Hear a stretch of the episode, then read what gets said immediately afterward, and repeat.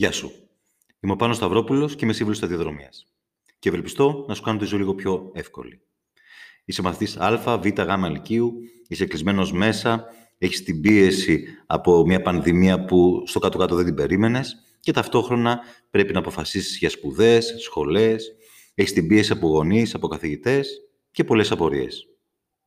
Ξεκινάω λοιπόν μια σειρά από podcast για να σου λύνω τις απορίες σου. Απλό. Τι έχεις να κάνεις; Να μου στείλεις ένα mail στο info.yourcareer.gr θα μου πεις την απορία σου και εγώ στο επόμενο podcast θα στην απαντήσω. Σήμερα θα μιλήσουμε αν το νέο νομοσχέδιο που ψηφίστηκε στη Βουλή χθες, που αφορά την εκπαίδευση, ε, αφορά τα παιδιά της ΓΑΜΑ Λυκείου. Με ρωτάνε συχνά, πούμε, αν το διπλό μηχανογραφικό ισχύει από φέτος. Δεν ισχύει. Το μόνο που ισχύει από φέτος για τα παιδιά της ΓΑΜΑ Λυκείου είναι η ελάχιστη βάση εισαγωγής. Τι είναι αυτό; Αυτή η ΕΒΕ, έτσι θα την ακούσω από εδώ και πέρα. Η ΕΒΕ λοιπόν είναι μια βάση που διαμορφώνεται από τον μέσο όρο των ε, γραπτών των παιδιών στα μαθήματα, ανάλογα το πεδίο τους, και αφού βγει ο μέσος όρος των μέσων όρων των μαθημάτων, θα έρθει και να, το κάθε τμήμα να βάλει το δικό του συντελεστή. Σου ακούστηκε λίγο μπερδεμένο. Αν το δεις λίγο γραμμένο, θα είναι ίσως καλύτερα. Αυτό όμως που θέλω να σου πω είναι ότι αν είσαι μαθητής πάνω από 10, τότε δεν έχεις να φοβάσει κάτι. Η ελάχιστη βάση εισαγωγής δεν σε αφορά τόσο.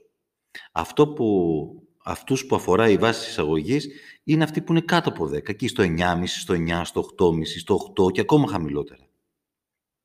Με βάση τις περσινές επιδόσεις, και αν ίσχυαν φέτος, υπολογίζουμε ότι γύρω στους 17 με 18-19 μαθητές φέτος θα μείνουν έξω από τα πανεπιστήμια, λόγω της ελάχιστης βάσης αγωγής.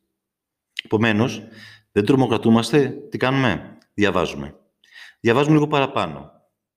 Με σύστημα, οργανωμένα, να μπορέσουμε να ξεπεράσουμε έτσι αυτό το σκόπο των 10.000 μορίων. Α, και μια δεύτερη αλλαγή. Σου δίνει το κράτος φέτος το δικαίωμα μέσω μηχανογραφικού να πας σε ένα δημόσιο ΕΚ. Αλλά αυτό δεν είναι και το σημαντικό. Έτσι κι αλλιώς στο δημόσιο ΕΚ θα μπορούσες να πας και χωρίς αυτό το μηχανογραφικό. Άρα, στρωνόμαστε, ξεχνάμε την πανδημία, θα περάσει οι πανελλαδικές είναι εκεί, μας αφορούν, διαβάζουμε και όλα θα πάνε καλά. Περιμένω τις απορίες σου. Γεια χαρά.